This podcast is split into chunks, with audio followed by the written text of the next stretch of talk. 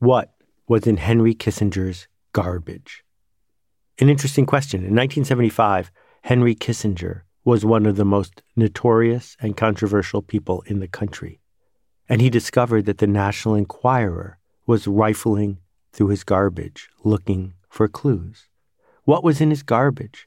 And was it okay for the Enquirer to look through it? Hey, it's Seth, and this is Akimbo. We'll be back in a second after this message from our sponsor. Some people are better at changing the culture than others. Hey, it's Seth, and I'm here to talk to you about what it means to bring intent, to bring care and effort to changing things, to do work that matters for people who care. I call that marketing, and I'd like to invite you to check out the Marketing Seminar. We're back for our ninth session, more than 8,000 graduates so far. That's because it works. Check out themarketingseminar.com. Hope to see you there. Come make a ruckus. In 1988, the Supreme Court issued a ruling written by Byron White about whether it was okay for the police to look through someone's garbage without a warrant. In that ruling, White pointed out that Kissinger's garbage had been looked through 13 years earlier, and he basically said once you put it in the garbage, it's out there and it's no longer in your control. But this, this is not a podcast about garbage. It's a podcast about privacy. And my thesis, just to let you know up front, is that most people don't care about privacy. What we care about is being surprised. Here's the thing I know a lot about you. I know that you listen to this podcast. If I wanted to, I could dig a little deeper and find out the IP address of the people who listened to this podcast. And using that IP address, I could find out what other websites people who listen have been to and deeper and deeper down the rabbit hole, all the way to the point of probably guessing pretty accurately who you voted for in the last election. Of course, I don't know any of those things because I'm not looking, but the data is there. And if you care about privacy, you don't use the internet and you don't have a credit card. Because 30 or 40 or 50 years ago, if you used a credit card, the credit card company knew in quotation marks, almost everything about your buying habits and your travel habits. They knew where you flew and who you flew with. They could take that data and add it to all the other data they had. In fact, American Express has been doing this for decades. They could then take that data and sell it, for example, to one of their good customers. They could say to a hotel, Would you like to know the zip codes that your competitors, hotels in this neighborhood, attract people from. We will sell you that information so that you can target those zip codes to grow your own hotel base. Was that okay with you? Well, you were doing it whether or not it was okay with you. Or consider Vogue magazine. If you buy a copy of Vogue magazine on the newsstand, is it okay that there are ads in it for people who read Vogue magazine, not ads for rototillers, not ads for ways to do needlepoint. No, they're ads for shoes, blouses, and dresses. Is that okay? Well, I think most of us would agree that we'd prefer it if Vogue magazine cost $8 at the newsstand, not $80. And the way they can sell it for 8 not 80 is because it has ads. And that most people who read Vogue magazine would prefer it if the ads were about the things that are in vogue, because most of the time they're reading it for the ads. But leaving aside the prefer it part, let's just go back to the surprised part. All this data, all this garbage about your activities is in the world, floating around.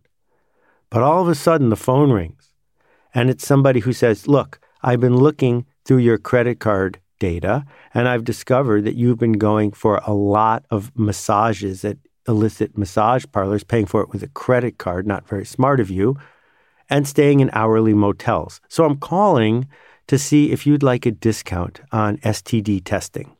Now, if you got that call, my hunch is that you would be incensed because you were surprised because it's not what you signed up for. So let's go back to the commercialization of this industry all the way back to L.L. Bean in the early 1900s. L.L. Bean went to the government of Maine, a state in the U.S., and said to them, I would like the list of all the men in Maine who have a hunting license.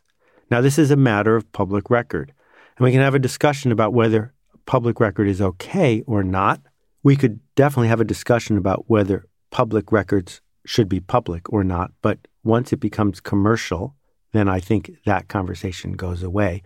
So he goes to the government of Maine and gets the list of all the men with a hunting license in Maine. Then he goes to the post office. Now, the post office has an open API, meaning anybody with a stamp can send a letter to anyone they want to. I'm going to argue that most of us are fine with that, that the post office should be an open conduit and it shouldn't be up to the government who can send a letter and who can't. So he sends a letter to all of these hunting license owners and he builds a company called LL Bean. So far, so good. I don't think anybody is surprised by this story. Now, LL Bean is in a cutthroat business. Someone else can sell things cheaper than they can. One of the ways they keep their prices low is they rent their list. They rent to somebody who isn't a direct competitor the list of people who, for example, just bought something expensive from LL Bean. So those other people can send a letter to them. 30 years ago, when I discovered that this was possible, I did some research. There are people who sell mailing lists for a living still to this day. And I found that you could buy a list of every woman in New York City who owned a handgun permit. Now, I don't think most of the people on that list were glad that they were on that list, but the list is garbage, the leftovers from an action that they took in the public sphere. And again, back to the idea of the government having the list. Well, Vogue has a list of all the people who are subscribers. A subscription to Vogue costs a lot less than buying it on the newsstand with cash. But a subscription comes with the fact that Vogue knows that you're a subscriber. Does Vogue sell that list? You bet you. Now, once computers enter the picture, we can start overlapping. So, for example, we now easily know which zip codes in America have the highest income. I think anyone who's okay with a company sending a mailer to everyone in America is probably okay with having those people pick certain zip codes to send their mailers to. But now you can take the list of the best, in quotation marks, zip codes and overlap it with, for example, the people who subscribe to Vogue, and overlap that with, for example, the people who are registered Republicans. Each piece of data compounding, building a dossier, a profile on every single person that the marketer is paying to reach. Notice that at each step along the way, the amount of privacy that someone had has not changed one bit. What's changing is how surprised we are at how granular the information can become. You've probably already guessed where this is going because, like all things, when you add the internet and stir, many zeros get added to it. Because now I don't have to track whether or not you subscribe to Vogue magazine. What I can do instead is say, if someone has visited site A, site B, and site C, I would like to show them an ad on the internet. So, how does that even work? Well, years ago, one of the things that got added to the web browser was something called a cookie. And the purpose of the cookie was to make it easy for a website to know that you'd been there before or not. And everyone was happy with this because why should I have to see all the blah, blah, blah of a website if I'm already a registered user? The cookie simply puts up a flag and it says to the website, hey, this person, he's been here before, she's been here before. Try to imagine how much nicer it would be if you could walk into a retailer and all the people at the store, even the clerks who just got hired, realized that you were a big shot, that you wore size four, that you didn't like the color brown, but really liked the color yellow. And they instantly rearranged the store just for you. Yes, I am Mr. Hollister, the manager. May I help you? Edward Lewis. Ah, yes. You see this young lady over here? Yes. Do you have anything in this shop as beautiful as she is? Oh, yes. Oh, no. No, no, no. I'm saying we have many things as beautiful as she would want them to be. That's the point I was getting at. Well, you're going to be spending an obscene amount of money in here. So we're going to need a lot more help sucking up to us because that's what we really like. You Oh. understand me? Sir, if I may say so, you're in the right store and the right city, for that matter. Mary Pat, Mary Kate, Mary Frances, Tova, let's see it. Come on, bring it on. Absolutely divine. Wait, Richard. Excuse me, sir. Uh, yeah. Exactly how obscene an amount of money were you talking about? Just Profane or really offensive? Really offensive. I like him so much. That was the original idea behind cookies, and it was very strict that you couldn't share cookie data across sites, which meant that what you did on one site was hidden from what you did on another site. But again, when you add commercialism to the internet and stir, crazy things happen. And now that rule's way gone, that there are universal cookie trackers that know you did something on site A and then can engage with you in a certain way on site B. Suddenly, people were getting surprised. Same amount of privacy, way more surprise. Because you went shopping one day in a moment of weakness for a miniskirt, and then for the next two weeks, miniskirt ads everywhere you go. At work, when people are looking over your shoulder. At home, when your spouse is like, What are you doing? Surprise, surprise, surprise. Suddenly, a sharp point is put onto this idea that we are always being tracked ever since we put our garbage on the curb when we were a little kid. That all the data is in the world, but the tracking, the tracking is adding up. Two more stories here. The first one's about Paco Underhill.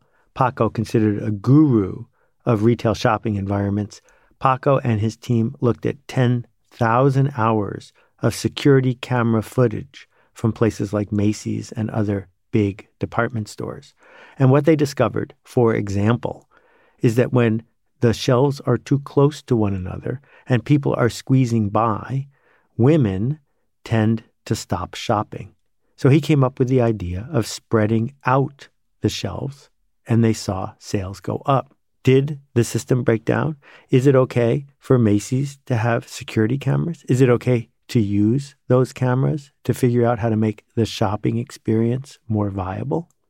Or consider the new tools on the internet that allow a web designer to sit at her desk and watch one person at a time tracking the mouse movements of someone who is visiting her website. It's not a big leap to hook that up to the IP address of the person who is visiting the website.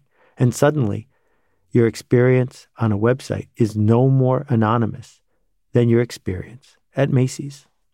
So now the question the question is what should we do about our rage about the surprise? Because we've already decided what sort of economy we work in and live in. We've already decided that we are willing to trade almost anything for convenience and to save a few bucks. So, Netflix. Netflix knows that you only watch that show for a minute and then next week for another minute. By knowing that, they're not going to make another episode of that show. Or if they do, they're not going to tell you about it because it's not in their interest to do so. A lot of people say, that's great. I am glad that websites change what they offer based on how people interact with websites. If there's a clunky product and you put it on your homepage and it doesn't sell, you take it off your homepage. That is the evolution of ideas online. The ones that work get done more. But then we start to chunk it up. We don't have one homepage, we have 400 homepages.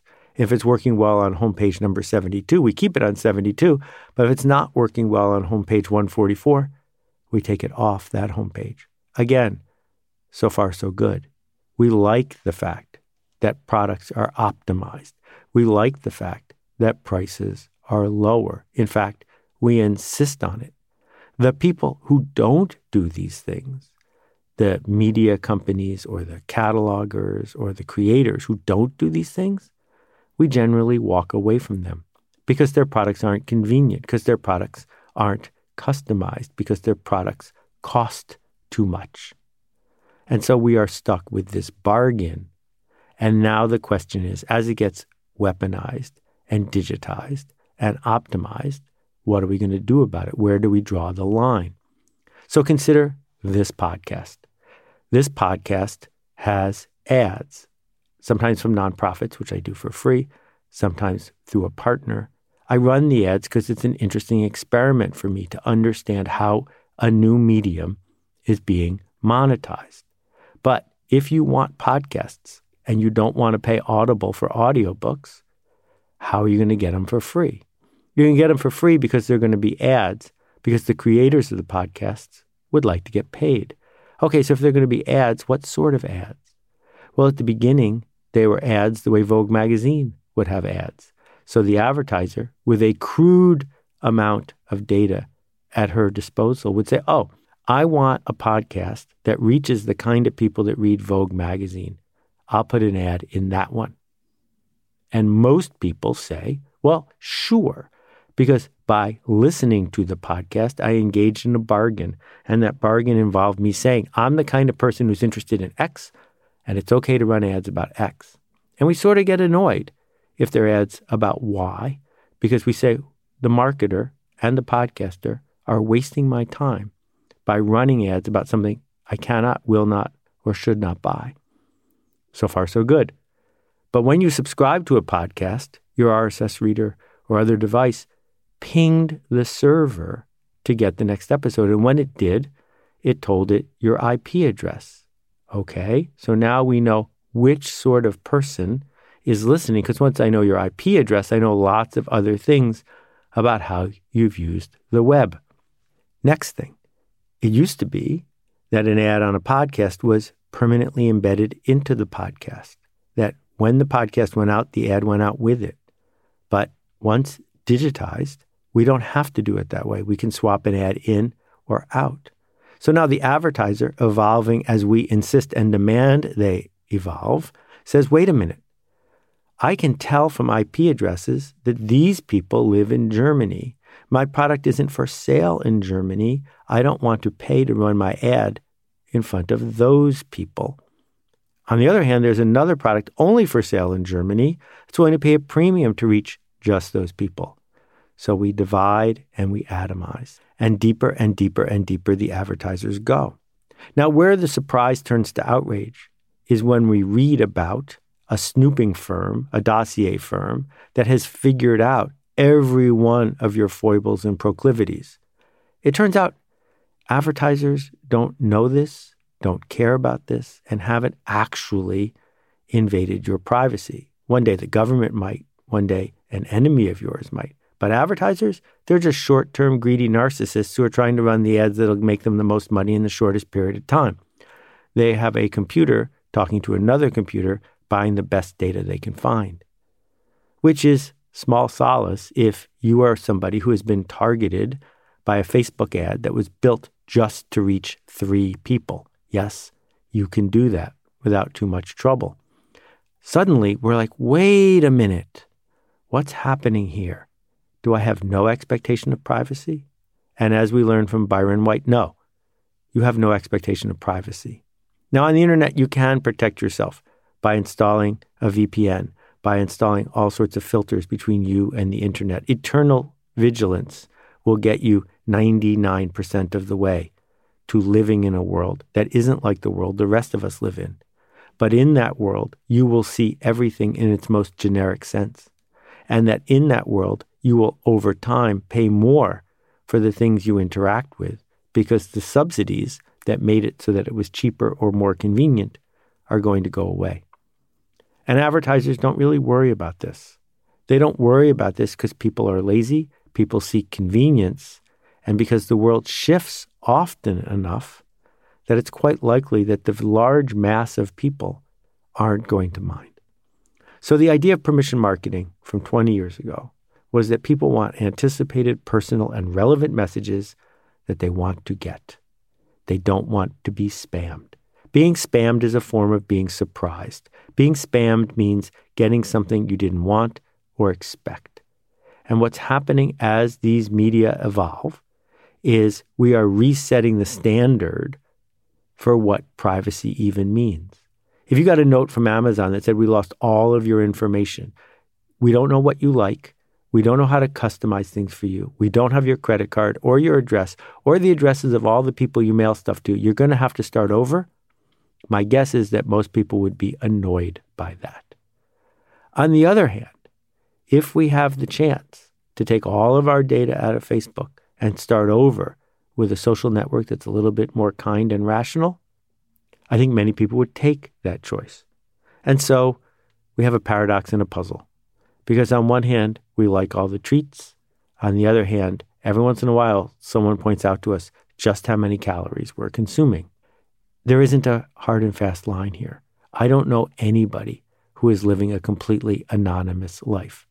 I don't know anybody who wants the internet to know everything they do all the time. Back when I was running Yoyodyne, when we invented permission marketing, there was something called JenniCam. JenniCam was a sensation. It was a woman who had set up a webcam in her home. Our next guest is the creator of the very popular JenniCam website, which televises uh, the life inside her apartment 24 hours a day, live on the internet. Please welcome JenniCam's own. And you could watch her 24 hours a day doing whatever she wanted to do. Of course, the prurient people showed up immediately and wanted to know if there was a camera in the bedroom, and that varied depending on how much traffic she wanted. But JenniCam was the beginning of an interesting experiment that we are now all part of because Nest and Alexa and Google and the rest of them, they're watching. They're watching all the time. They don't know you because they're computers. It's all going into a vast data bank. And that data bank, because it's digital, is going to get ever sharper and more personal. And sooner or later, you will be surprised. And my bet is the surprise will wear off and you will go back to business as usual because the ratchet of capitalism is inexorable. Over and over it turns, usually in one direction, and it's not the direction toward I see you as a human. I treat you with respect and dignity, and you, in return, do the same for me. No, we're in such a hurry to save a minute or save a dollar. We're in such a hurry to click on that thing we want, even if we know that we are rewarding a marketer who is doing something we don't approve of, that we keep doing it. So, if I'm going to wrap this up in a tidy bow, what Byron White said to Henry Kissinger is We're going to snoop your garbage, get over it, buy a shredder if you care. Well, the internet is saying to each of us, guess what? You are putting your activity on the curb, just like garbage, every day. And we are going to do our best to not surprise you because that's bad for business. But we're also going to be really focused on what works, and we're going to do that more. And as long as it works, count on marketers to keep doing it more. That's my rant for today. Go make your ruckus. Thanks for listening. In a second, we'll be back with answers to two questions from last time. But first, here's a message from our sponsor. If you want to learn to ride a bicycle, don't watch a video, don't read a book. Hey, it's Seth, and I'm here to talk about the Akimbo workshops. These are interactive, real time, online workshops that work. And we're devoting 2020 to finding one that matches where you need to go.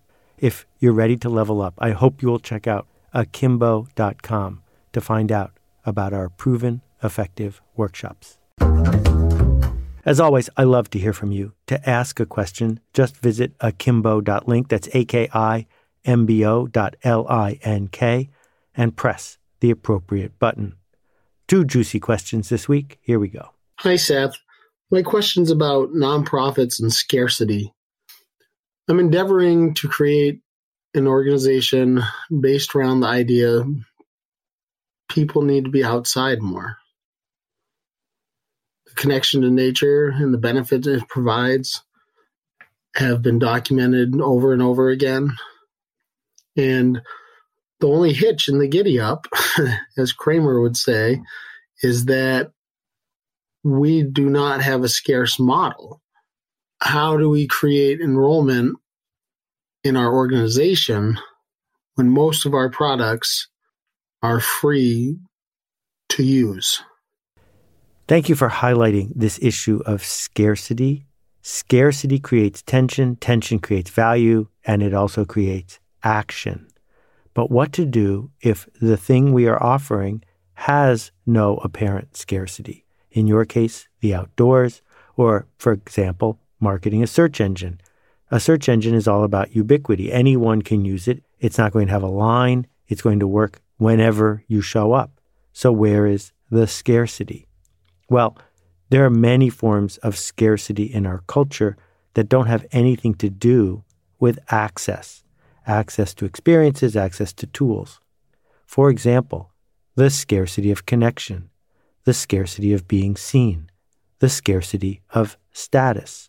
If you're looking to celebrate people who participate in something, give them a badge. There is no scarcity when it comes to the ability to donate blood, but there is a scarcity of the status that you get from wearing a pin saying you just donated blood. That status roles are created by marketers who seek to cause action to occur. So, in the case of an outdoor cause like yours, you could have people who are voluntary rangers. You could have people who volunteer to clean up parts of the parks. They could get special parking spaces, bumper stickers, badges, hats, all sorts of ways that they could indicate to the others that they care just a little bit more. You could create environments where circles of people would be able to see each other, insiders and outsiders. You could create walks where there's limited availability to go with a guide, etc., etc. Creating scarcity is not cruel. Creating scarcity in the service of causing action is a generous act. Hi, Seth. Jason Kugler from San Diego. My question is related to your rant on paint by numbers. Basically, you're saying if there's an instruction sheet telling you exactly how to create a work of art and you just follow the step by step guide, there's not much value in that. So, my question is related to my eight year old son who loves Legos. He can't wait to get the next box of Legos and create the creation that is shown on the front cover. And he'll spend a whole day building it, getting it just right, and then showing it to me or showing it to my wife. And of course, we say, Great job. Are we encouraging the right thing? Should we be encouraging him to instead create something from scratch? What are your thoughts on that? Sounds like your kid is lucky to have you. I have ranted about Lego before, but for those of you who might have missed it, here's the deal. The Lego company, many, many years old, based on some very principled principles, including the idea that every piece of Lego has to have multiple purposes, was facing bankruptcy. In the world of video games, in the world of the internet, it was really hard to get a kid to turn off a screen and start playing with general purpose Lego blocks. And what saved Lego was their understanding that the culture has shifted and that giving kids a kit, a kit with a right answer, a kit with a method, a kit that is designed to be done and then discarded, fit what many parents and many kids were looking for an assignment. And so the Lego company was saved by an endless series of licensed or simply interesting kits. And at first, I look at that and I go, that's great because they are interesting. They are clever. They do challenge the kid to visualize things in three dimensions and to get good at finishing something. However, if that's all they get out of it, it's basically compliance practice. It's practice for doing what your boss is going to tell you. That what I would say to my kid who is so proud of this is all right, now that we've finished the kit, how do we make it better? How do we reassemble it using pieces from another kit to build something even better than the people at Lego created? And I'd go ahead and post those pictures, share them widely, express pride in the fact that a creative act occurred without a manual, without a step by step instruction, that somehow you and your kid figured out how to take a Jedi fighter and the London Bridge and put them together into something new, something that no one else has ever built before. So, no, I wouldn't take away the joy of building a kit from anybody, but I think we can go further than that. Thanks again for listening. We'll see you next time. I just don't think it's possible or probable in, in today's world to distinguish yourself as an educational institution or as a success seeker at the level of, of information gathering or information distribution. I mean, this is the information age, and you can get a great book, a great essay, a great idea anywhere, you know, and none of us can do that better than the internet, right? Um, there is no great thought leader who can outthink the internet. Like, we have data.